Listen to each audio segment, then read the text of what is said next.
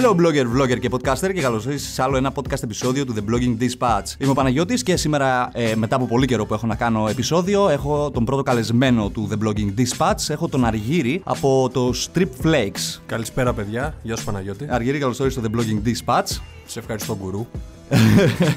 λοιπόν, ε, θα, πρώτα απ' όλα να αναφέρω πώς ε, θα βάλω συνδέσμους κάτω από το επεισόδιο προς τους Strip Flakes, ώστε στην περίπτωση που δεν τους γνωρίσεις να μπορέσει να μπεις και να τους ακούσεις. Και δυστυχώς θέλαμε να είναι εδώ πέρα και ο Χάρης, ο οποίος είναι επίσης από τους Strip Flakes, αλλά λόγω της κατάστασης δεν μπόρεσε δυστυχώς να έρθει. Ε, οπότε το σημερινό podcast ουσιαστικά έχει να κάνει με ερωτήσεις που μου έχετε κάνει για το podcasting.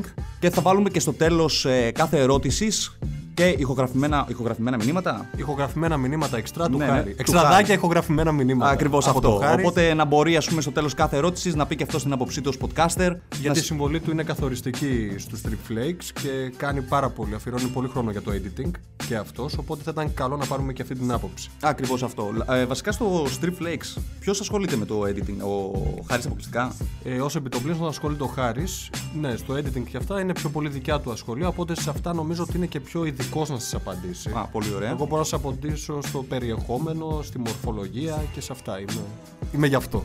Υπέροχα, λοιπόν. Ε, Έχουμε... έχουμε, συμπληρώνει ο ένας τον άλλον, συγγνώμη που σε διακόπτω. Λοιπόν, έχουμε μερικές ερωτήσεις εδώ πέρα. Όλες αυτές οι ερωτήσεις έχω πάρει από το Facebook, από το Twitter, από emails που μου έχετε στείλει, από σχόλια που έχετε γράψει στο blog. Από το λιτά, το ταχυδρομείο. Ναι, ακριβώς αυτό. Και αυτό που λέμε, ας πούμε, και με τον Αργύρι εδώ πέρα είναι ότι τώρα με την καραντίνα, ας πούμε, όλοι ξεκίνησαν να ασχολούνται και να ακούνε podcast. Ή ξεκίνησαν να ηχογραφούν podcast, ή ξεκίνησαν να ακούνε podcast. Οπότε αυτή είναι και η κατάλληλη ευκαιρία να κάνω ένα comeback ε, με το The Blogging Dispatch και να απαντήσω σε όλες σας τις ερωτήσεις, ώστε να μην χρειάζεται να τις απαντάω ξεχωριστά. Αλλά τι καλύτερο από το να έχουμε και μερικές συμβουλές, απόψεις και από ε, μερικούς ακόμα podcasters και πάνω απ' όλα τους ε, Trip Flakes, τους οποίους αν τους ακούεις θα καταλάβεις τι εννοώ. Ακούς το Blogging Dispatch, ένα podcast που βοηθάει και εμπνέει bloggers και creators να βελτιώσουν το γράψιμό τους, να βρουν νέες ιδέες και να χτίσουν ένα επιτυχημένο blog. Μιλάει ο Παναγιώτης Ακαλάκης από το inkstory.gr και μέσα από το Blogging Dispatch θα σε βοηθήσει να επιτύχεις κάνοντας αυτό που τόσο αγαπάς, να δημιουργείς περιεχόμενο, να παραμένεις δημιουργικός και να ξεχωρίζεις την blogosfera. Αν σου αρέσει αυτό που ακούς και το βρίσκεις ενδιαφέρον, μπορείς να ακολουθήσεις το Inkstory στο Instagram, στο Facebook, στο Twitter και στο Pinterest. Πάμε λοιπόν ε, στις ερωτήσεις. Η πρώτη ερώτηση είναι Πώς εξηγεί στους ανθρώπους τι είναι το podcasting; Πώς θα το απαντάμε, εγώ ή εσύ πρώτα; Λοιπόν, ε, σε αυτό νομίζω πως πρέπει να απαντήσεις εσύ, γιατί νομίζω πως την προηγούμενη φορά που το συζητούσαμε έχει μια πολύ καλή, καλύτερη απάντηση από τη δική μου. Φίλοι, φίλε, ακροάτρια, ακροατή, podcaster, όπως θέλεις, πάρτο. Το podcast είναι μια μορφή ηχογραφημένων εκπομπών όπου μπο- πραγματεύεται ένα συγκεκριμένο θέμα το οποίο μπορεί να πάρει διάφορες διαστάσεις σε αυτό το θέμα. Μπορεί να είναι επιστημονικού περιεχομένου, μπορεί να είναι ψυχαγωγικού περιεχομένου, μπορεί να είναι ενημερωτικού περιεχομένου ή μπορεί να είναι η αποτύπωση μιας άποψης. Οπότε αυτό το θέμα είναι βασίζεται πάνω σε αυτή τη μορφολογία και πάνω σε αυτό ο παρουσιαστής, παρουσιάστρια, οποιοδήποτε ε, φτιάχνει ένα podcast το οποίο έχει, βασίζεται σε αυτή τη δομή και ε, παρουσιάζει διάφορες θεματικές οι οποίες είναι σε αυτές που είπα προηγουμένως, βασίζονται σε αυτές που είπα προηγουμένως. Οπότε έτσι δημιουργείται το podcast. Δεν υπάρχει μουσική, ας πούμε κάποιο τραγουδάκι όπως η εκπομπή του ραδιοφώνου, του broadcast, ναι, ναι, άλλο το Ναι. podcast. αλλά μπορεί να σε κρατήσει ή βασίζεται, προσανατολίζεται σε ένα συγκεκριμένο κοινό ανάλογα με, την, ε, με το θέμα, Θεματολογία, βασικά, ναι, ναι. με το Με θέμα που θεματολογία, πραγματεύεται. ναι. Δεν ξέρω τι άποψη έχεις εσύ. Ε, βασικά, γι' αυτό άφησα να μιλήσεις εσύ, γιατί ήξερα ότι θα απαντήσεις πολύ καλύτερα από εμένα. Ουσιαστικά, εμένα όταν με ρωτάνε, ας πούμε, τι ακριβώς είναι το podcasting, απαντάω πολύ πιο απλά. Ε, σε φάση, ας πούμε, ότι Πώς είναι το ραδιόφωνο, απλά σκέψου μικρά επεισοδιάκια online, ας πούμε, που μπορείς να κάτσεις και να τα ακούσεις και κάθε κανάλι έχει τη δική του θεματολογία. Αλλά έχουν ιστορίες, αλλά είναι ταξιδιωτικά, όπως ας πούμε το ε, Trip Flakes, ε, ή τα συνδυάζουν, ας πούμε, όπως κάνετε και εσείς στα επεισόδια σας, που μιλάτε για ταξίδια, αλλά προτείνετε και μια ταινία σε κάθε επεισόδιο. Με βάση το ταξίδι. Ναι, πάντα. με βάση το ταξίδι πάντα. Και ε, στο τέλος, ας πούμε, κάθε επεισοδίου ε, βγάζετε και. Μιλάτε, βασικά αναφέρετε και κάποιον α, blogger ή, Α, ναι, μετά ασχολούμαι... ή Instagrammer. Ναι, ασχολούμαστε και αναφέρουμε ένα blog ή ένα Instagram προφίλ που μας έκανε εντύπωση. Ναι, ναι, ακριβώς. Μπορεί να μην, αυτό είναι άσχετο. Μπορεί να είναι είτε ταξιδιώτης, είτε μπορεί να είναι ε, αθλητής, οτιδήποτε. Είναι ότι εμάς μας κάνει αίσθηση και θέλουμε να το μοιραστούμε μαζί σας. Αλλά και γι' αυτό νομίζω ότι και ο Χάρης θα σας πει περισσότερες λεπτομέρειες, καθώς αυτό είναι και από τα αγαπημένα του κομμάτια. Αχα, Οπότε ωραία. θα ήταν πολύ χρήσιμη η συμβουλή του τώρα. Ωραία, λοιπόν, θα ακούσουμε τι έχει να πει και ο Χάρης, εννοείται. Αρχικά να με συγχωρέσετε για όποιο πρόβλημα ήχου ακούγεται, γιατί δεν έχω διαμορφωμένο στούντιο εδώ πέρα. Αφού λοιπόν η κατάσταση δεν μας αφήνει πολλές εναλλακτικέ, θα δώσω κι εγώ τη δικιά μου απάντηση με αυτόν τον τρόπο. Όπως σωστά ανέφεραν ο Αργή και ο Παναγιώτης, τα podcast είναι ηχογραφημένα και συνάμα επεξεργασμένα ψηφιακά αρχεία ήχου, με θεματικές που ποικίλουν ανάλογα σε τι κοινό απευθύνονται. Αυτό που θα προσθέσω εγώ είναι ότι σε αντίθεση με κάποια ραδιοφωνική εκπομπή που γίνεται live, τα podcast μπορούν να ανέβουν μέσω του διαδικτύου και να μοιραστούν σε διάφορες πλατφόρμες και να παραμένουν διαθέσιμα για download από κάθε χρήστη και ακροατή. Συνεπώς, έχουν και διάρκεια στο χρόνο. Και πάμε λοιπόν στην επόμενη ερώτηση, η οποία είναι. Ακούνε όντως οι άνθρωποι podcast επεισόδια; Να απαντήσω ή να απαντήσεις; Αυτό τώρα είναι λίγο περίεργο γιατί για μένα ναι, φυσικά και ακούνε. Γιατί αν δεν άκουγαν οι άνθρωποι podcast επεισόδια, προφανώς τώρα δεν θα υπήρχαν podcasters. Δεν θα μιλούσαμε για τα podcast. Ακριβώς τώρα. αυτό. δεν, θα, έκανα- δεν θα έκανε κανένας. Τώρα εντάξει, σε αντίθεση με άλλες χώρες, κυρίως όπως η Αμερική, που στην Αμερική εδώ και μια πενταετία περίπου ε, επικρατεί ένας χαμός με το podcasting και είναι τόσο γνωστό και δημοφιλής και όλοι ασχολούνται με αυτό. Στην Ελλάδα τώρα ξεκίνησε να γίνεται γνωστό. Και Ναι. κυρίως τώρα με την καραντίνα που όλοι είναι στα σπίτια τους και ακούνε, ακούνε, βλέπουν και πάει λέγοντας. Ναι, συμφωνώ σε όλα αυτά που είπες και ειδικά για την Ελλάδα, γιατί εντάξει, στην Αμερική είναι πολλά χρόνια το podcast. Μπορώ να πω ότι η έναρξη της καραντίνας σηματοδότησε και την ε, έξαρση των podcast. Ε, ναι, πραγματικά ισχύει Δηλαδή και εγώ το έγινε πιστεύω. ένα μπαμ. Ναι. Ένα τρομερό μπαμ. Είδα πάρα πολλά Instagram προφίλ, είδα πάρα πολλά, ε, πάρα πολλά κανάλια και στο Anchor ε, από podcasters οι οποίοι μοιράζονται τις δικές τους σκέψεις. Έλληνες γνώσεις. podcasters πάντως, Έλληνες, μιλάμε- Έλληνες. ναι, ναι, για Έλληνες πάντα. Μιλάμε για Ελλάδα. Και να δούμε τι θα μας πει και ο Χάρης γι' αυτό. Ναι, ναι, ακριβώς αυτό. Για να ακούσουμε και το χάρη. Κοιτάξτε, αν κάποιος τώρα μου, μου έκανε αυτή την ερώτηση από το εξωτερικό, θα το απαντούσα με ένα εμφανίστατο ναι. Ειδικά σε χώρες με μεγάλες πόλεις, που και η μετακίνηση από το σπίτι στη δουλειά μπορεί να πάρει από 30 μέχρι και 60 λεπτά. Νομίζω ότι τα podcast εκεί έχουν καταφέρει να βρουν πρόσφορο έδαφος. Γιατί αν να το καλοσκεφτείτε, μπορείς να επιλέξεις και να ακούσει για μια θεματική που σε ενδιαφέρει στο χρόνο που θέλεις, για όσο θέλεις και μπορείς να επιστρέψεις σε αυτό όποτε επιθυμείς. Στην Ελλάδα πάλι λειτουργούν μέσα στα πλαίσια της μόδας. Αν μιλούσε γι' αυτό πριν 5-6 χρόνια, ελάχιστοι θα αντιλαμβάνονταν περί τίνος πρόκειται. Πλέον όμως τα τελευταία δύο χρόνια αυξήθηκε ο αριθμός των ε, podcast και συνεπώς το ενημερωμένο κοινό. Οπότε ναι, μπορούμε να πούμε ότι ο κόσμος πλέον ακούει podcast. Ε, η επόμενη ερώτηση είναι: Μπορεί ο καθένας να ξεκινήσει ένα podcast κανάλι; Ναι.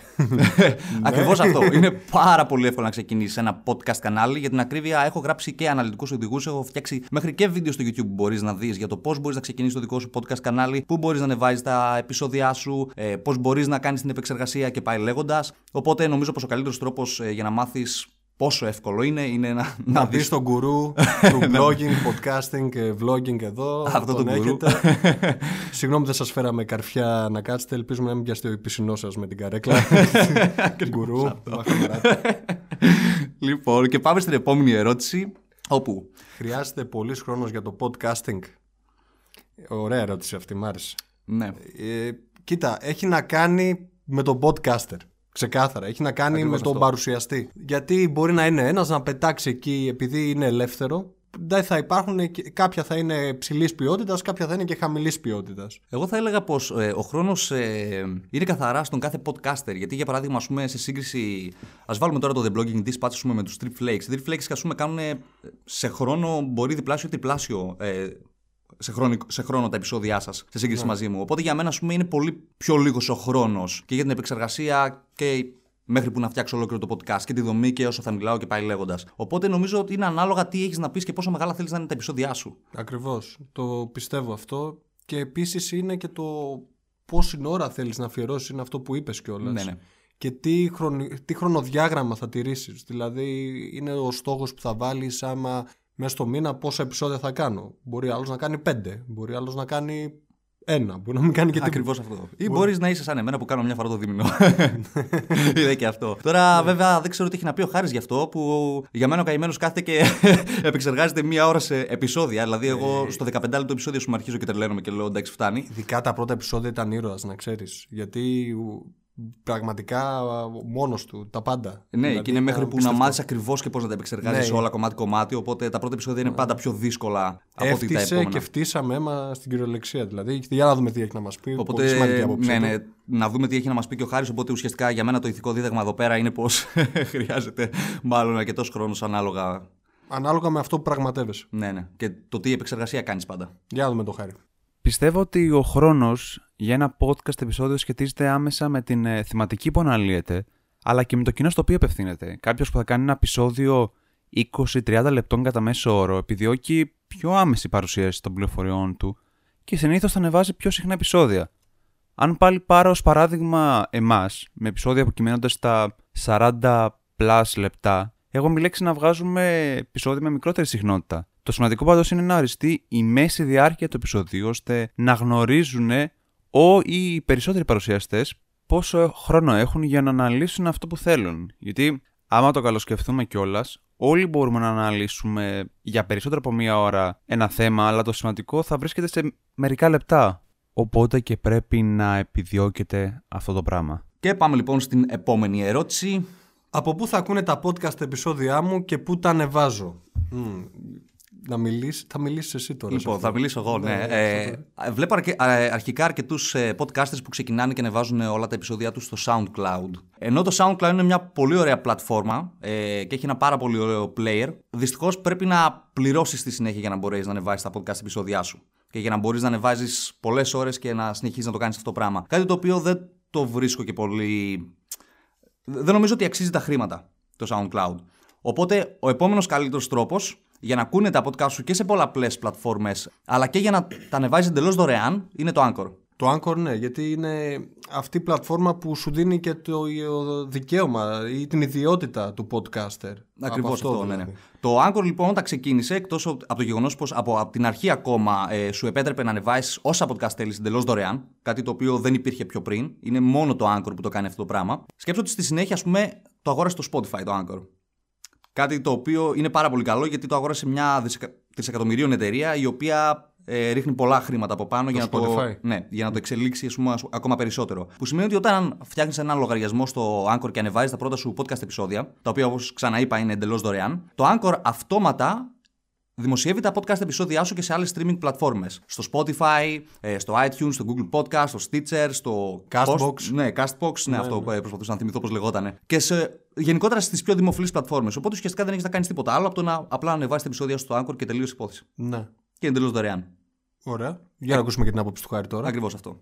Να συμπληρώσω ότι μαζί με το SoundCloud υπάρχει και η πλατφόρμα του Mixcloud που δίνει δωρεάν μεγάλο χώρο αποθήκευσης αλλά και καμιά άλλη πλατφόρμα δεν δίνει δωρεάν τη δυνατότητα για να ανεβάσει και τα podcast απευθείας παντού πέρα από το Anchor. Τώρα βέβαια θα πει κάποιος ότι υπάρχει και το YouTube αλλά εκεί περνάμε σε άλλα χωράφια. Βέβαια και το Castbox πλέον δίνει τη δυνατότητα για free upload, απλά μετά θα πρέπει να μοιραστεί από τον καθένα το podcast του σε διάφορες πλατφόρμες έτσι ώστε να είναι διαθέσιμο και- και να το ακούσει περισσότερος κόσμος. Μπορεί το podcasting να γίνει η μόνιμη δουλειά μου, η επόμενη ερώτηση; Λοιπόν, να απαντήσω ή να απαντήσεις σε αυτό; Ξεκινάμε την απάντηση. Ε, όχι. Για την ώρα όχι. Δεν νομίζω. Γιατί αυτή τη στιγμή είναι κάτι πολύ καινούριο. Οπότε θα πρέπει να βάλεις αυτή τη στιγμή να το δεις σαν χόμπι. Αλλά είναι και αυτό που έχεις πει και εσύ σε προηγούμενα επεισόδια σου και διόρθωσέ με άμα κάνω λάθος. Ότι θα πρέπει να το βλέπεις και σαν ε, το επάγγελμά σου. Δηλαδή να το κάνεις με αγάπη.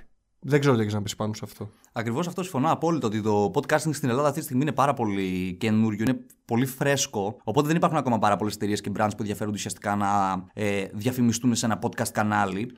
Και το κακό είναι πως, ας πούμε, το Anchor έχει ξεκινήσει ε, κάτι καλό, σου επιτρέπει πλέον να βάζεις αυτόματα σποτάκια διαφημιστικά μέσα και να πληρώνεσαι, αλλά αυτό ακόμα είναι διαθέσιμο μόνο στις ΗΠΑ. Οπότε ουσιαστικά ε, για Ελλάδα δεν ισχύει κάτι τέτοιο, ούτε και για την Ευρώπη γενικότερα. Που είναι και η Μητρόπολη το podcast. Ακριβώς αυτό, ναι. Που ουσιαστικά είπαν ότι θα προσπαθήσουν να το κάνουν ε, ε, παγκόσμιο, ώστε να υπάρχουν για παντού. Αλλά μέχρι που να γίνει αυτό, δεν ξέρουμε πόσο καιρός θα περάσει και εννοείται πως δεν μπορείς να βασίζεσαι πάνω σε μια υπηρεσία για κάτι τέτοιο. Τώρα δεν ξέρω μέσω του YouTube τι μπορεί να γίνει, δηλαδή ανάλογα με τους subscribers που θα μαζέψεις, ανάλογα... Ο καλύτερος τρόπος, ναι, είναι να ανεβάσεις τα podcast σου στο YouTube ως βίντεο, ε, και ουσιαστικά ως βίντεο. Δηλαδή, μπορείς απλά να έχεις μια εικόνα και απλά να παίζουν τα podcast. Που στο YouTube, αν ε, φτάσει στου 1000 subscribers και σε σύνολο τις 4.000, νομίζω 4.000 ώρες πρέπει να είναι που σε έχουν ακούσει, κάτι το οποίο δεν είναι πάρα πολύ δύσκολο γενικά, τότε σου επιτρέπει να συνδέσεις την Google AdSense, που που ουσιαστικά είναι μια υπηρεσία η οποία σου επιτρέπει να βάζεις διαφημίσεις στα βίντεο σου. Και από εκεί έτσι μπορείς να βγάζεις λεφτά τουλάχιστον από τις διαφημίσεις. Γι' αυτό θα χρειαστεί χρόνος και μεράκι σε αυτό, άμα θέλεις να έχεις μακροπρόθεσμη οικονομική αποκατάσταση. Ακριβώς αυτό. Θα πρέπει να επενδύσεις πάρα πολύ χρόνο. Ε, θα πρέπει να εστιάσει πάρα πολύ στο SEO ώστε να μπορούν να βρίσκουν πάνω απ' όλα τα βίντεο σου και τα podcast σου. Πάντα και... στα άρθρα του να μάθεις. ναι, το Inkstory σίγουρα έχει αρκετά για το SEO. Πάρα πολλά. Και ουσιαστικά ναι, θέλει να επενδύσει πάρα πολύ χρόνο και δεν είναι ακόμα σίγουρο γιατί είναι πάρα πολύ φρέσκο. Παρ' όλα αυτά όμως, αξίζει να αναφέρω πως αν αποκτήσεις πάρα πολλές προβολές ή ακροατές, ακούσματα, να το πω έτσι, στα podcast επεισόδια σου, μετά έχεις ένα. Πώς να το εξηγήσω.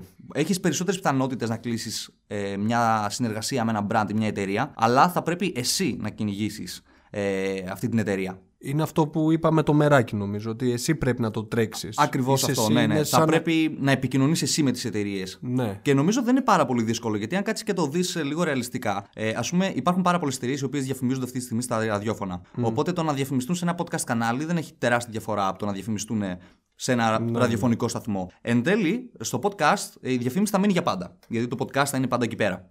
Και τα views του θα συνεχίζουν να ανεβαίνουν και να ανεβαίνουν και να ανεβαίνουν με το καιρό. Ενώ σε ένα ραδιοφωνικό ας πούμε, σταθμό. Κάτι εξαφανιστεί. Ακριβώς αυτό. Θα παιχτεί μια-δύο-τρει φορές και μετά δεν θα το ξανακούσει ποτέ κανένας άλλος εκτός να συνεχίζουν να πληρώνουν. Οπότε για μένα είναι μια πολύ καλή επιλογή για τα brands. Ναι, σίγουρα. Ο- Και καλό είναι να δούμε. Για να δούμε και την άποψη του Χάρη πάνω σε αυτό. Ναι, ας μας πει και ο Χάρης την άποψή του πάνω σε αυτό. Αν μπορεί το podcasting να γίνει μόνιμη δουλειά του οποιοδήποτε. Ναι, ακριβώς αυτό. Εγώ θα πω κάτι άλλο. Σκεφτείτε πόσοι bloggers στην Ελλάδα ζουν μόνο από το blogging. Έχοντας αυτό στο μυαλό μας, ας αναλογιστούμε τα δεδομένα της Ελλάδας, στην οποία τώρα προστίθεται περισσότεροι και νέοι ακροατές στα podcast, τι απολαυέ μπορούν να υποφέρουν. Γιατί θεωρώ το podcast ως μέσο για να προσεγγίσεις ενδιαφερόμενους που πιθανόν θελήσουν να κάνουν συνεργασίες μαζί σου, αλλά πολύ δύσκολα στην παρούσα φάση να βγάλεις χρήματα τα οποία να φτάσουν ε, ακόμα και για την επιβίωσή σου. Πολύ ωραία. Πάμε, Πάμε στην επόμενη ερώτηση. Πόσος καιρός θα χρειαστεί για να βγάλω τα πρώτα μου χρήματα; Νομίζω ότι είναι η προηγούμενη Ε, ερώτηση. Ακριβώς αυτό, ναι. Οπότε θα την προσπεράσουμε αυτή την ερώτηση Ναι. γιατί δεν μπορείς να γνωρίζεις το χρόνο. Πάντα το προηγούμενο. Άκου λίγο. τι Ακριβώς είπαμε αυτό, πάλι. ναι, ναι. Νομίζω το καλύψαμε. Και πάμε λοιπόν στην επόμενη ερώτηση. Τι θεωρείς πως είναι το καλύτερο στο να είσαι ένας ενεργός podcaster; Τώρα με το ενεργός... Τι εν, εννοείς να κάνεις Ενεργό συχνά; podcaster φαντάζομαι ότι εννοεί ναι, ναι. Να, δηλαδή να, παρα... να συνεχίζεις να κάνεις podcast όλη την ώρα. Ωραία. Ε, θεωρώ το χρονοδιάγραμμα που θα θέσεις. Δηλαδή, έχω ένα podcast. Έχω κάποια επεισόδια. Ωραία. Γράφεις εσύ με τον συνεργάτη σου, με όποιον θέλεις. Πόσα επεισόδια θα κάνω μες στο μήνα; Ή πόσα θα κάνω τη βδομάδα; Τι θα πραγματεύομαι. Έχει να κάνει με τη δομή, πιστεύω εδώ πιο πολύ. Και μετά με τον εξοπλισμό. Αλλά σε αυτό νομίζω καλύτερα εσύ θα μας απαντήσεις. Ναι, αλλά ρωτάει, ας πούμε, τι, ε, τι θεωρείς πως είναι το καλύτερο στο να είσαι ένας ενεργός podcaster; OK, OK. Ναι, ναι, ναι. Άρα δεν πάμε σε δομή, ναι. Με συγχωρείτε. Ε, θεωρώ ότι, ότι μοιράζεσαι τις γνώσεις σου και την, ε, ας- τις γνώσεις σου ή την προσωπική σου άποψη ελεύθερα, ε, με υπευθυνότητα φυσικά, Ακριβώς αυτό. με υπευθυνότητα στον κόσμο. Ότι ξέρεις κάτι, έχω κάτι και θέλω να το μοιραστώ. Δεν είναι που λέμε το δούναι και λαβείν. Είναι εδώ νομίζω πιο πολύ η δοτικότητα του κάθε podcaster και του κάθε ανθρώπου που προσπαθεί να επιχειρήσει να κάνει ένα podcast. Το τι θέλει να δώσει στον κόσμο. Και νομίζω ότι αργά ή γρήγορα αυτό θα αναγνωριστεί. Γιατί άμα είναι. Άμα ο, ο κάθε ένας, ας πούμε, άμα ο άλλος πραγματεύεται ένα συγκεκριμένο θέμα, το οποίο βλέπει ότι πολλοί άνθρωποι προβληματίζονται πάνω σε αυτό, ε, θα αναγνωριστεί. Δεν μπορεί να μην αναγνωριστεί. Καλά, σίγουρα. Από αυτό. στόμα σε στόμα Ναι, ναι. θα φτάσει. Τι έχεις να πεις εσύ γι' αυτό; Εγώ θεωρώ πως ε, το podcasting έχει πάρα πολλά θετικά πράγματα. Ε, όπως είπες και εσύ, ε, το, το γεγονός πως μπορείς να εκφραστείς ελεύθερα είναι πιστεύω και ένα από τα πιο σημαντικά. Ε, από την άλλη πλευρά θα βάλω και την προσωπική μου εμπειρία αυτή τη στιγμή εδώ πέρα. Είναι ότι ένα από τα καλύτερα πράγματα που μου έχουν γίνει ας πούμε, στο podcasting αυτή τη στιγμή, γιατί δεν έχω κάνει πάρα πολλά podcast, αλλά ήταν όταν μια μέρα ξύπνησα ένα πρωινό και είδα μια ε, ειδοποίηση στο Instagram και μπαίνω μέσα και βλέπω ότι με έχουν αναφέρει σε ένα podcast και αυτό το podcast ήταν η Trip Flakes, που σημαίνει ότι μέσα από το podcasting έγινε μια νέα γνωριμία. Με μένα, τον Αργύρι και τον Χάρη. Ε, ο Αργύρης κιόλας, ε, ο οποίος το χωριό του είναι στην Μεγάλη Βρύση. Το ένα χωριό. Το της ένα μητέρας χωριό. μου, Το ναι, άλλο ναι, είναι ναι. στη Θάσο.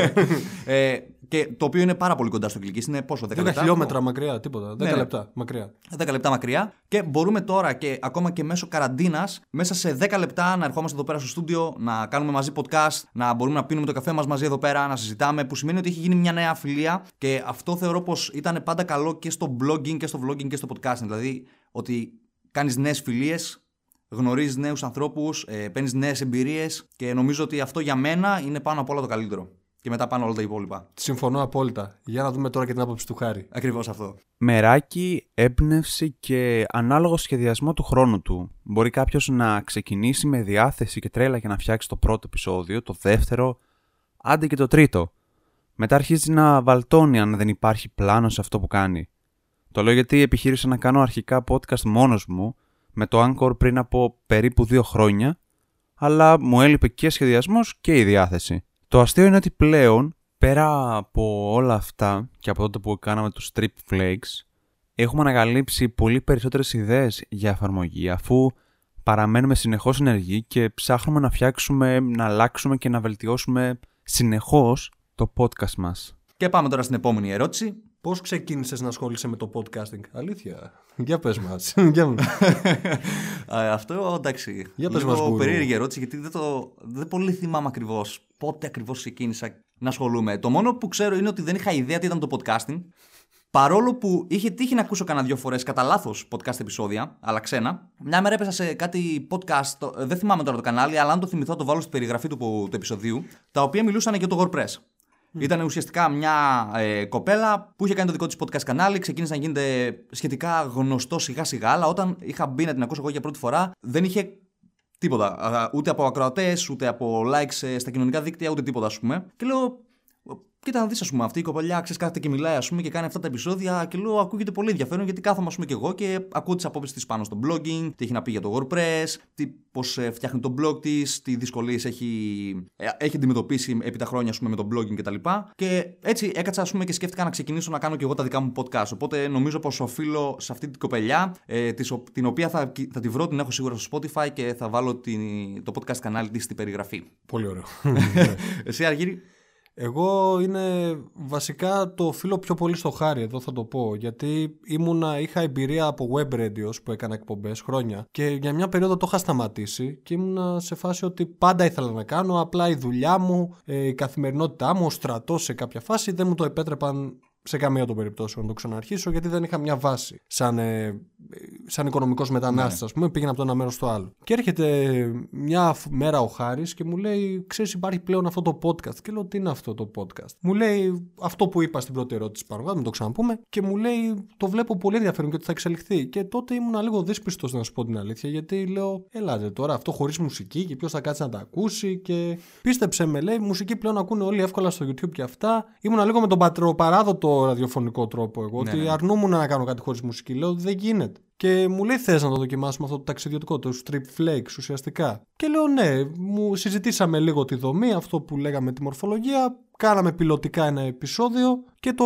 και προέκυψαν οι trip flakes. Πάντα ήθελα με. και ο Χάρης έκανε web radio και πάντα ήθελα να κάνουμε μια συνεργασία στο web radio. Τελικά προέκυψε να κάνουμε με podcast. Και το καλό είναι πως είχατε και ήδη μια αλφα εμπειρία τουλάχιστον. Είχαμε. Ε, ναι. Ε, στο web radio μιλούσες, ε, μιλούσατε; Μιλούσαμε, ναι, και εγώ και ο Χάρης. Α, Δεν ε. είχαμε μαζί. Ήμασταν, εγώ ήμουνα σε άλλο ραδιόφωνο, ο Χάρης ήταν. Ε, Α, ω, εντάξει. Ε, είχε κάποιο θέμα, ας πούμε, με τα ταξίδια; όχι, όχι. Όχι. Οπότε ουσιαστικά το podcast που κάνει τώρα με τους Street Flex και για τους δύο είναι κάτι καινούριο. Είναι κάτι πολύ καινούριο. Του Χάρη όχι τόσο, γιατί θα μας τα πει και ο ίδιος μετά. Ναι, ναι, ναι. Έχει και το blog, θα μας πεις Χάρη, μην Ναι, αγχώνεσαι. ο Χάρης έχει και τον blog, Ναι, σωστά. οπότε για μένα όμως ήταν κάτι τελείως καινούριο. Δηλαδή ήταν μέρη που πήγαινα και ταξίδευα γενικά και λέω εντάξει, ωραία και όλα αυτά. Και πάντα έλεγα, ας πούμε, αφηγούμουν κάποιες εμπειρίες, κάποιες ιστορίες σε φίλους μου και μου λέει ο Χάρης, γιατί να μην το κάνουμε και στον κόσμο; Να πούμε και δύο-τρεις πληροφορίες. Ναι. Θα κάνω βέβαια μια παρένθεση λίγο σε κάτι που είπες που είπες για τη μουσική. Στην αρχή και εμένα μου φαινόταν πολύ περίεργο τα podcast να μην έχουν μουσική. Γιατί είχα συνηθίσει, ας πούμε, οτιδήποτε ακούω σε, σαν ραδιόφωνο, ας πούμε, να έχει μουσική από πίσω. Οπότε τα πρώτα podcast που έχω κάνει είχαν όλα ε, Μουσικό μουσική από χαλάκι. πίσω. Ναι, είχαν από πίσω που έπαιζε μουσική. Βέβαια μετά την αφαίρεσα εννοείται, το έκανα ακριβώς όπως είναι τα κανονικά podcast, αλλά δεν νομίζω πως είναι ουσιαστικά λάθος κιόλας να έχεις μουσική σε όλο το επεισόδιο. Δεν είναι λάθος. Δεν είπα ότι είναι λάθος. Εμείς απλά όταν κάναμε το web radio, είχαμε το χαλάκι εννοείται και λέγαμε πάμε τώρα να ακούσουμε αυτό το τραγούδι. Πάμε να ακούσουμε Motorhead Days of Spades. Του, του, του, του. Και ξεκίναγε. Εκεί δεν μιλούσαμε. Εντάξει, είναι και η Καλά, Ρωσιλία να προφανώς, πατήσει ναι, πάνω ναι. στο λέμι. εννοείται. Αλλά δεν μιλούσαμε. Εκεί περιμέναμε να ακουστεί το τραγούδι. Τώρα αυτό, επειδή μάλλον παίζεται και με τα πνευματικά δικαιώματα, αυτά τα ξέρεις εσύ καλύτερα. Ναι, ναι, ναι. Δεν το κάνουμε, αλλά δεν μας χαλάει που δεν το κάνουμε, γιατί πλέον και εμείς στα τελευταία μας επεισόδια έχουμε καθιερώσει το χαλάκι, το μουσικό από πίσω. Το οποίο μας ακούγεται και πιο καλά, πιστεύω. Θα μας πει και ο Χάρης. Ναι, ναι, θα μας πει και ο Χάρης. Για πες μας, Χάρη. Αρχικά να πω ότι για να αποφασίσω να ασχοληθώ με το podcasting, είχα πρώτα ακούσει αρκετές ώρες μόνος μου. Την πρώτη χρονιά, όταν ε, δούλευα μακριά από τη Θεσσαλονίκη και δεν είχα σταθερό ίντερνετ στο σπίτι, έκανα το εξής. Κατέβαζα podcast στο κινητό όταν βρισκόμουν για καφέ, τα οποία είχαν και WiFi. Τώρα με τον καιρό άρχισα να σχεδιάζω στο μυαλό μου τι είναι αυτό που μου αρέσει σε κάθε podcast και τι όχι, με ποια θεματική δεν έχουν ασχοληθεί και αν θα μπορούσα να το κάνω κι εγώ. Φυσικά μέσα σε αυτά έπαιξε ρόλο και το γεγονός ότι υπήρχαν λίγοι ή γενικά λίγα ενεργά, το τονίζω, podcast. Δεν σας κρύβω ότι επιχείρησα να κάνω ένα podcast με μόνο ένα επεισόδιο. Έλειπε φυσικά όπως είπα και το πλάνο και οι ιδέες, οπότε και βάλτωσε. Μέχρι να πάρω σάρα και ωστά ή triple flakes. Πάμε στην επόμενη ερώτηση. Μπορώ να εμφανιστώ ως guest podcaster στο podcast κανάλι σου. Ε, λοιπόν, α ξεκινήσουμε από το γεγονός πως ε, είστε ο, είναι οποιοδήποτε podcaster καλοδεχούμενος να εμφανιστεί στο The Blogging Dispatch. Και το λέω μέσα από τα βάθη της καρδιάς μου. Αρκεί αυτός ο podcaster να μπορέσει να μιλήσει για μια θεματολογία. Είτε να μιλήσει για το podcasting, είτε για το vlogging, είτε για το blogging. Τουλάχιστον στο δικό μου podcast κανάλι, α, αυτή είναι η θεματολογία, την οποία κρατάω σταθερά ε, όσα χρόνια υπάρχει το Ink Story. Οπότε, αν έχεις να πεις το οτιδήποτε για το podcasting, για το blogging ή το vlogging, είσαι καλοδεχούμενος να έρθεις στην οποιαδήποτε στιγμή. Όσον αφορά τη δικιά μου προσωπική άποψη, αναλόγως το τι ο άλλος πραγματεύεται πάλι. Είναι γιατί η θεματολογία μας είναι πολύ συγκεκριμένη. Είναι ταξίδια και ταινίες που αφορούν ταξίδια. Εκτός άμα είναι κάποιος άνθρωπος που έχει να μας είναι ταξιδιάρης, είτε είναι από τα Instagram προφίλ και τα blog που αναφέρουμε, εκτός αν παιχτεί και αυτή η παράμετρος. Απλά θέλουμε δηλαδή αυτοί που θα έρχονται να έχουν ε, μια σχέση, ρε παιδί μου. Ναι, ναι, ναι, με τα ταξίδια, ναι. ή με τις ταινίες, να είναι συνεφίλ. Μια ιστορία ταξιδιών, ας πούμε, Ναι. από ένα ταξίδι που έχουν κάνει. Ή- Ναι, κάτι τέτοιο. Ναι, Α πούμε, στο επεισόδιο καραντίνας, όλοι οι άνθρωποι που πήραμε συνέντευξη ήταν, ταξιδιώ... ήταν ταξιδιώτες και απλά αποκλεισμένοι στους τόπους εργασίας τους. Ναι, ναι. Και γι' αυτό άμα υπάρξει κάποια τέτοια ερώτηση. Οπότε έχει να κάνει με το, τι ασχο... με το πάνω σε ποιο πράγμα ασχολείσαι και πού προσανατολίζεται το, blog... το podcast, blog σου ή οτιδήποτε άλλο έχεις. Ακριβώς αυτό. Οπότε, σε όποιο κανάλι και αν θέλεις να μπεις για να μιλήσεις, ε, μετά από επικοινωνία, θα, απλά θα χρειαστεί να μπορέσεις να μπεις στο- στη συζήτηση και στη θεματολογία ας πούμε, που έχει αυτό το podcast κανάλι. Και έχω απορία να δω ας πούμε, τι θα πει και ο Χάρης γι' Και αυτό. εγώ το έχω μεγάλη απορία. Ναι, ναι. Πα- ε, για πες, Χάρη. Νομίζω ότι πρώτα θα πρέπει να δεις αν το συγκεκριμένο podcast κάνει συνεντεύξεις ή γενικά αν έχει δεχθεί guests συνομιλητές στο παρελθόν. Φυσικά είναι στο χέρι του κάθε podcaster να εκτιμήσει αν αυτό που θέλεις να πεις ταιριάζει άμεσα τόσο με τη θεματική όσο κυρίως και με το πλάνο του. Π.χ. κάποιος μπορεί να φέρνει συνέχεια καλεσμένους αλλά να μην τον ενδιαφέρει η δικιά σου προσωπικότητα για, για να σε βγάλει να μιλήσεις. Ενώ άλλος που μπορεί να μην κάνει συνεντεύξεις, να βρει τρόπο και να σε ενσωματώσει σε ένα επεισόδιο. Σίγουρα αυτό μπορεί και να γίνει μετά από συνάντηση για να δείτε και όλα τις προθέσεις του καθενός. Τι εξοπλισμό χρειάζομαι για να ξεκινήσω και πόσο κοστίζει είναι η επόμενη ερώτηση; Θες να ξεκινήσεις πρώτη εσύ; Ναι. Ε, νομίζω δεν είναι και. Κοίτα, που το, είπ- με ρωτήσανε και πρόσφατα, ας πούμε, και απάντησα το εξής ότι μπορείς με το podcast σου έχει το πλεονέκτημα να φτιάξεις το δικό σου home studio, που είναι πολύ βασικό. Χωρίς ιδιαίτερο, ιδιαίτερο κόστος, μπορείς να φτιάξεις ένα δικό σου home studio και να κάνεις μια πολύ ωραία δουλίτσα. Αυτό προϋποθέτει ε, ένα καλό μικρόφωνο, όχι πάρα πολύ ακριβό, εντάξει, ας πούμε μέχρι ε, 60-70 ευρώ ας πούμε να τα δώσεις. Εντάξει δώστα στο μικρόφωνο, επένδυσε. Ε, μια καλή βάση ακουστικά για να, για να ακούς τη φωνή σου ή να το επεξεργάζεσαι μετά και νομίζω ότι και με τα κατάλληλα προγράμματα που εσύ είσαι πιο ειδικό σε αυτό μπορείς να κάνεις μια πολύ ωραία δουλίτσα. Ναι, ακριβώς αυτό. Ουσιαστικά η μόνη επένδυση που έχεις να κάνεις είναι σε ένα μικρόφωνο και μια βάση που μπορείς επίσης να βρεις, ε, όπως ας πούμε εγώ που πήρα ένα μικρόφωνο με 70 ευρώ που ήρθε και η βάση μαζί του και έτσι, κάνουμε, έτσι κάνω όλα τα podcast επεισόδια μου. Οπότε ουσιαστικά για μένα όλη η επένδυση ήταν 70 ευρώ. Τίποτα περισσότερο. Εντάξει, άμα βρεις και κάτι σε προσφορά, το παίρνεις. Ναι, μπορεί ακριβώς να είναι και αυτό, ναι. λιγότερα, μπορεί να είναι και παραπάνω. Έχει να κάνει. Και πάνω απ' όλα, μην κοιτάς, ας πούμε, όλους τους μεγάλους και διάσημους podcasters που έχουν πανάκριβο εξοπλισμό ή είναι μέσα στο στούντιο και το ένα και το άλλο. Δεν, χρειάζεσαι, δεν τα χρειάζεσαι όλα αυτά. Χρειάζεσαι απλά ένα μέρος το οποίο να έχει ησυχία και ένα μικρόφωνο για να μπορείς να μιλάς και να ακούγεσαι καθαρά. Από εκεί και πέρα, το πρόγραμμα που θα κατεβάσεις είναι όπως προτείνω εγώ πάντα, σου με το Audacity, το οποίο είναι δωρεάν. Μπορεί να το χρησιμοποιήσει τζάμπα, οπότε ούτε εκεί χρειάζεται να επενδύσεις. Και το καινόντιο είναι επίσης μια καλή εναλλακτική. Και νόντιο. Ναι. Να το βάλω και αυτό στην ε, περιγραφή του podcast επεισοδίου. Ναι, γιατί να- το ναι, να έχεις μπορούμε γράψει να και τα σε βρούμε. άρθρο σου, βέβαια. Εγώ από σένα το είχα. είχα Θα βάλω διαβάσει. μάλλον το άρθρο. Ναι, βάλε το με, τα άρθρο καλύτερα, καλύτερα. με τις καλύτερες υπηρεσίες. Άρα, γεια σου. Για να ακούσουμε και την άποψη του Χάρη. Το καλό με την ανάπτυξη της τεχνολογίας είναι ότι ενισχύει πλέον και το podcasting. Βέβαια είναι στο χέρι του καθενός τι ποιότητα ήχο επιδιώκει και πόσο θα επενδύσει σε αυτό. Εμείς περάσαμε από τα μικρόφωνα του κινητού και την ψήρα σε πυκνοτικά πλέον μικρόφωνα με χαμηλό κόστος. Παράλληλα τα προγράμματα για την επεξεργασία του ήχου δεν είναι κάτι δύσκολο να μάθεις. Σε όλα φυσικά πάντα θέλει υπομονή και επιμονή άλλωστε. Και η επόμενη ερώτηση είναι: Όταν δημιουργείς τα επεισόδια, να- τα έχεις σημειωμένα κάπου και τα διαβάζεις ή απλά σου βγαίνουν και μιλάς; Μάλιστα. Τώρα τα, τα podcast επεισόδια μου, πώς τα κάνω εγώ, πάντα έχω σημειωμένες κάποιες ερωτήσεις που ουσιαστικά για μένα αυτή είναι η αρχική δομή του podcast επεισοδίου. Αλλά από εκεί και πέρα, ό,τι υπόλοιπο λέω, δηλαδή άσχετο. Έχω, ας πούμε, ότι σε αυτό το σημείο θα μιλήσω π.χ. για το WordPress, σε αυτό το σημείο θα μιλήσω για το blog, σε αυτό το σημείο για το podcasting. Έχω τι θα μιλήσω, δηλαδή με το που δω ότι έχω τελειώσει για το blogging, βλέπω μετά ότι έχω να μιλήσω για το podcasting. Και συνεχίζω να μιλάω με το podcasting, αλλά δεν έχω τίποτα σημειωμένο. Οπότε εκείνη τη στιγμή μου βγαίνουν, ας πούμε, και τα λέω. Και κυρίως όταν μιλάω για blogging, ε, vlogging ή podcasting, για κάποιο λόγο μπαίνει η εμπειρία εκείνη τη στιγμή μέσα. Οπότε δεν χρειάζεται να δω από κάπου, να τα έχω σημειωμένα από κάπου, γιατί τα κάνω τόσες πολλές φορές και σε καθημερινή βάση, ειδικά με το blogging, που απλά μου βγαίνουν, επειδή ούτως ή άλλως τα κάνω κάθε μέρα. Σου βγαίνουν πιο αυθόρμητα, ναι, ναι, ας ναι. πούμε. Εσείς με τα ταξίδια, Ναι, Είναι καλή ερώτηση. Κοίταξε να δεις. Εμείς σίγουρα έχουμε κάποιες σημειώσεις, γιατί εντάξει δεν μπορείς να τα θυμάσαι κιόλα. καλά προφανώς. Ναι, ας πούμε για κάποια βασικά. Α πούμε, εμείς λέμε.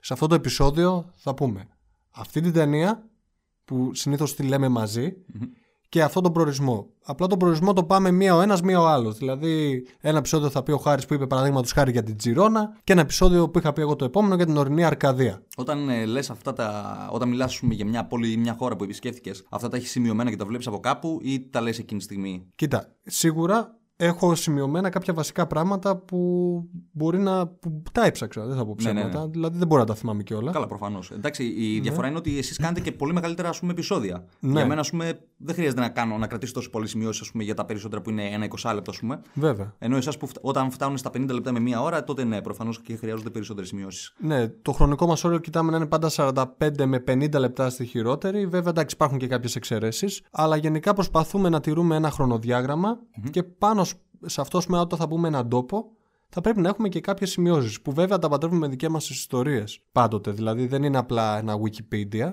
Είναι, ας πούμε, η αποτύπωση της προσωπικής μου άποψης που είπα και στην πρώτη ερώτηση. Άρα πιστεύω ότι ουσιαστικά είναι καλό να κρατάς σημειώσεις Βέβαια. για να μην ξεχνάς κάποια πράγματα τα οποία θα ήθελες να πεις, αλλά τελικά δεν τα είπες. Είναι αυτό που κάνανε και παλιότερα και είναι διαχρονικό, στρατηγική. Πρέπει να έχεις μια δομή. Ναι, ναι, Πρέπει ακριβώς να τα αυτό. σχεδιάσεις. Χωρίς αυτό νομίζω δεν πας πουθενά. Οπότε οι σημειώσεις νομίζω ότι είναι.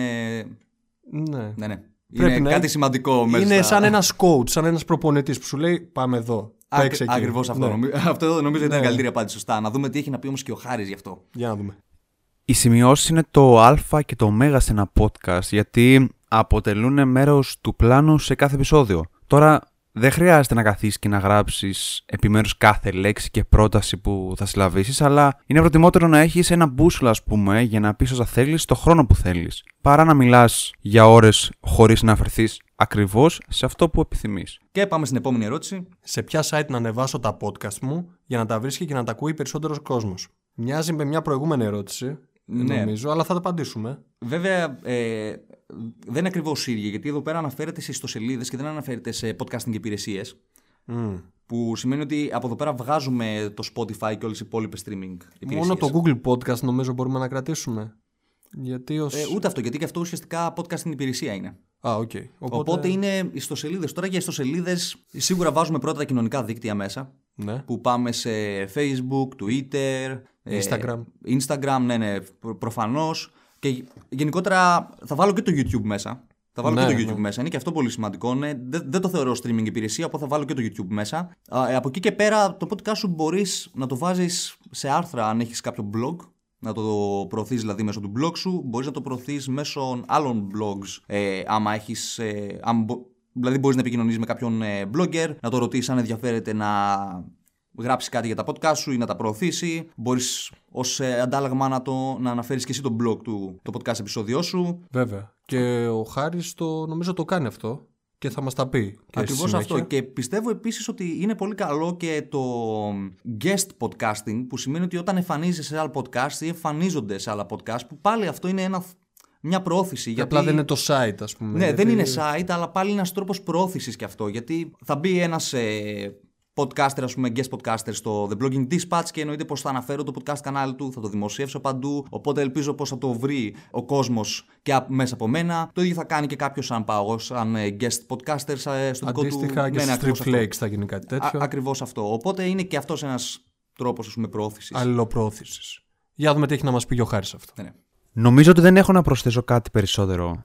Πλατφόρμες, κοινωνικά δίκτυα και blogs είναι πλέον από τα must. Από τους must γενικά διαδικτυακούς χώρους στους οποίους θα πρέπει να ανεβάζεις ή ακόμα και να ζητάς να ανεβάσουν υλικό από το podcast σου. Και πάμε στην επόμενη ε, ερώτηση. Έχω μια θεματολογία στο μυαλό μου, αλλά δεν ξέρω αν θα διαφερθεί κανένας για να την ακούσει. λοιπόν, εδώ θα ήθελα να ξεκινήσω με κάτι το οποίο το έχω, το έχω στο μυαλό μου με το που διάβασα αυτή την ερώτηση και είχα απαντήσει κατευθείαν στο email. Για μένα είναι το εξής. Και το ίδιο είχα κάνει και στο blog όταν άνοιξε για πρώτη φορά το Ink Story.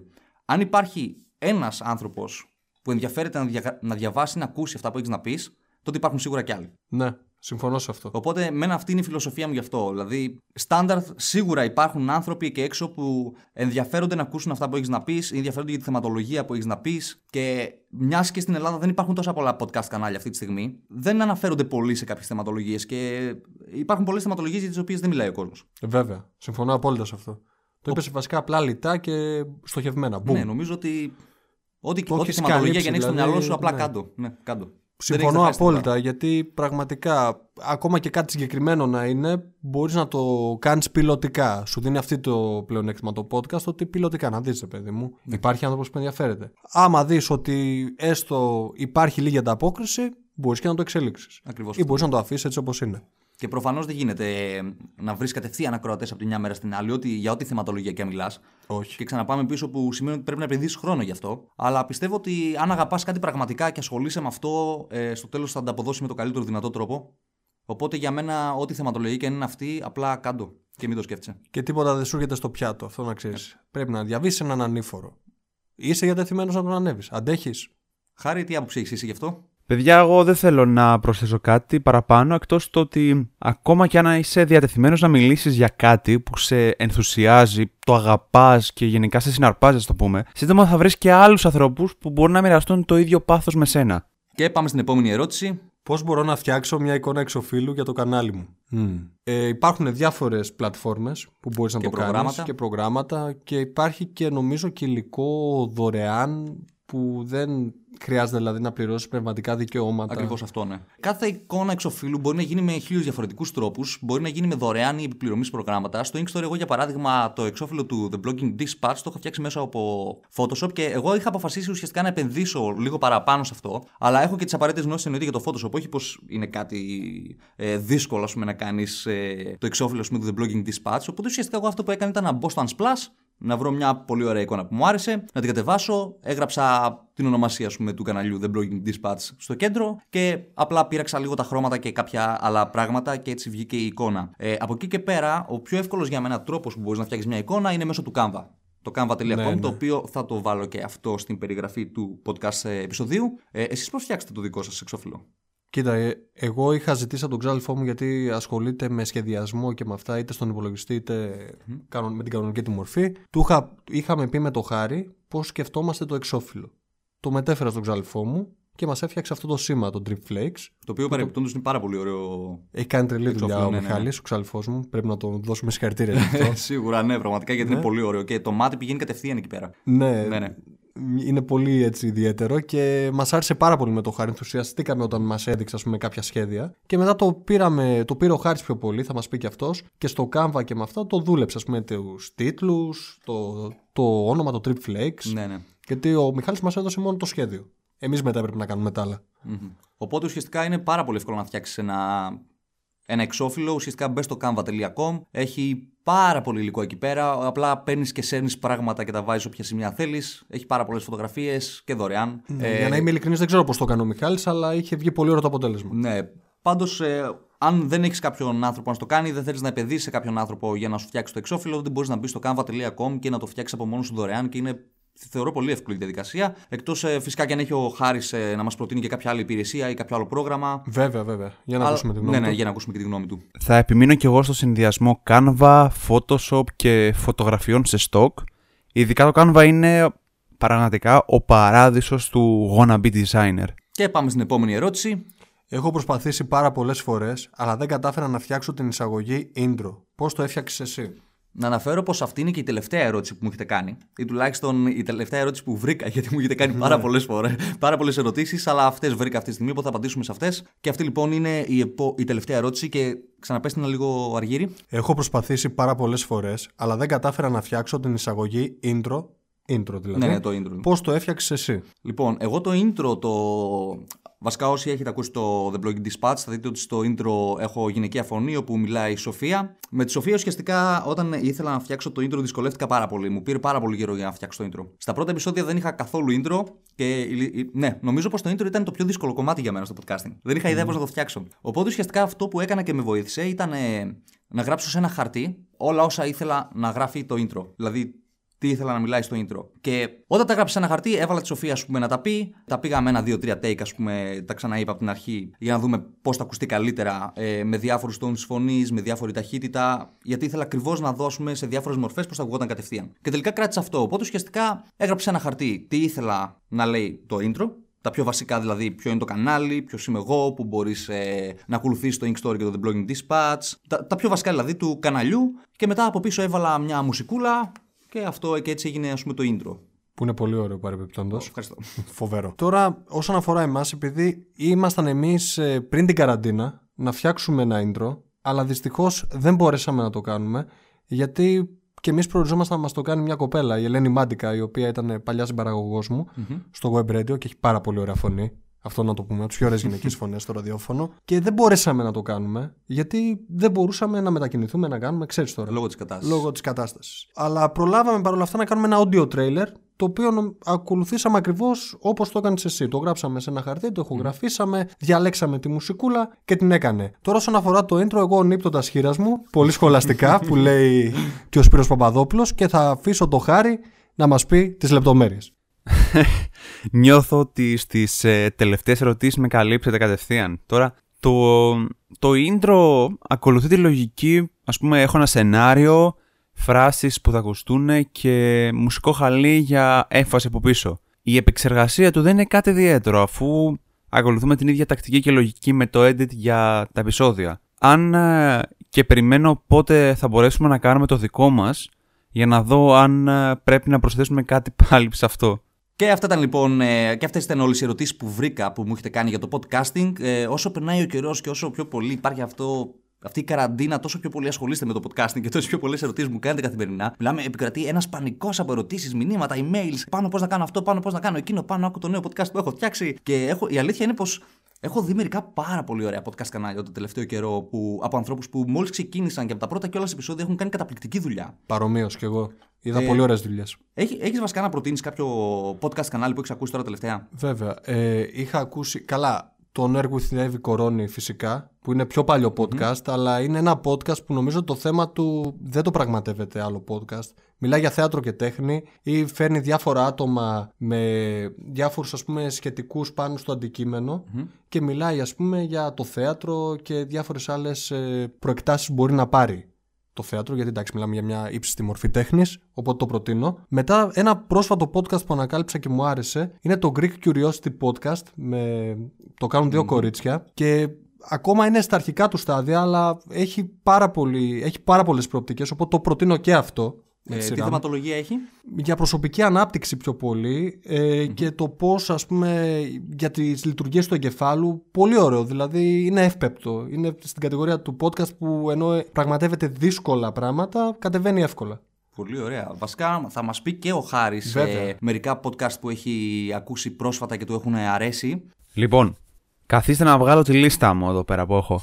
Εγώ θα κλέψω λίγο και θα αναφερθώ σε τρία podcast που έχω ακούσει τελευταία ή καλύτερα που ακούω αρκετά συχνά.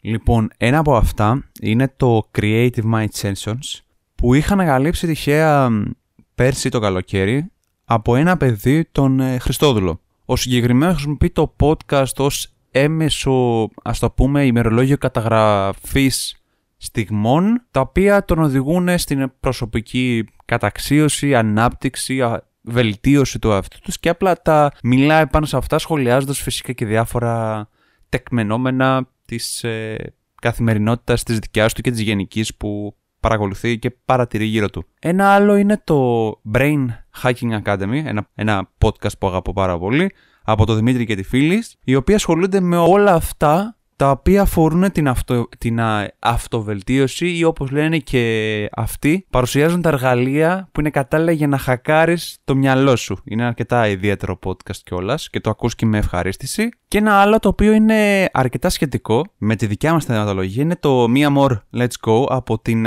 mentor travel blogger Μαρία Κόφου που ασχολείται με οτιδήποτε σχετίζεται με το ταξίδι καθ' αυτό, καθώς και εμπειρίες που μπορείς να αποκομίσει κάποιος από το ταξίδι και προσωπικές κιόλας πληροφορίες. Θα μπορούσα να πω και άλλα πολλά podcast, αλλά νομίζω ότι η λίστα θα μεγαλώσει επικίνδυνα παρόλο που ούτε θέλω να αδικήσω κανένα, αλλά και επίσης δεν μπορώ να πω περισσότερα. Και θα ε, αναφερθώ και εγώ σε ένα πρόσφατο podcast ε, κανάλι που έχω ακούσει και μου τράβηξε, μου κέρδισε πάρα πολύ το ενδιαφέρον βασικά και είναι το Greek Addiction ε, Diary. Το οποίο βασικά ό,τι podcast έχουμε αναφέρει μέχρι στιγμής θα μπουν και αυτά στην περιγραφή. Τώρα η περιγραφή μάλλον θα γίνει πολύ μεγάλη, αλλά τουλάχιστον θα έχει μπόλικες πληροφορίες και μπόλικα πράγματα για να ανακαλύψετε. Σας δίνουμε και αφορμέ εξάλλου, να ξεκινήσετε και εσείς. Ακριβώς αυτό. Ακριβώς γκουρού, αυτό. Ρε, μιλάει και οπότε θα αναφερθώ εγώ στο Greek Addiction Diary, το οποίο αφορά μια προσπάθεια για να κατανοήσουμε ουσιαστικά πώς επηρεάζουν οι εθιστικέ συμπεριφορές στον εαυτό μας, τη σχέση μας και συνολικά τη ζωή μας. Και το έχει ένα πάρα πολύ ε, ευχάριστο, να το πω έτσι, ζευγάρι αυτό το podcast κανάλι, στο οποίο μιλάνε και. Ο τρόπος με τον οποίο μιλάνε και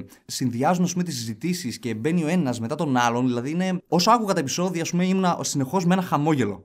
Συνεχώς. Γιατί ακούς, ας πούμε, ένα ζευγάρι που κάνει κάτι, το, ε, κάνει κάτι κοινό και αγαπάνε αυτό που κάνουν και το κάνουν μαζί. Και για μένα αυτό, ας πούμε, παίζει πολύ σημαντικό ρόλο σε οτιδήποτε για να κάνεις. Αν έχεις έναν άνθρωπο που αγαπάς και εκτιμάς και το κάνετε αυτό το πράγμα μαζί. Οπότε νομίζω ότι είναι ένα εξαιρετικό podcast κανάλι το οποίο προτείνω ας πούμε, να μπείτε να το ακούσετε. Πολύ ωραία. Και αυτά λοιπόν για το σημερινό επεισόδιο του The Blogging Dispatch. Νομίζω ήταν ένα πολύ ωραίο και δυνατό comeback. Ένα τα... γεμάτο comeback. Ένα γεμάτο comeback, ναι, με τον Αργύρι και το Χάρη από τους Strip Flakes λοιπόν. Έχουμε και εξτρά ηχογράφηση δηλαδή. Ακριβώς αυτό, ναι, ναι, ναι. Και θα τα πούμε λοιπόν στο επόμενο επεισόδιο. Μέχρι τότε, καλή συνέχεια σε όλους και keep blogging. Να είστε καλά. και μένετε σπίτι. Πάντα. σπίτι, παιδιά, σπίτι, γιατί δεν θέλουμε να ανέβουν τα νούμερα.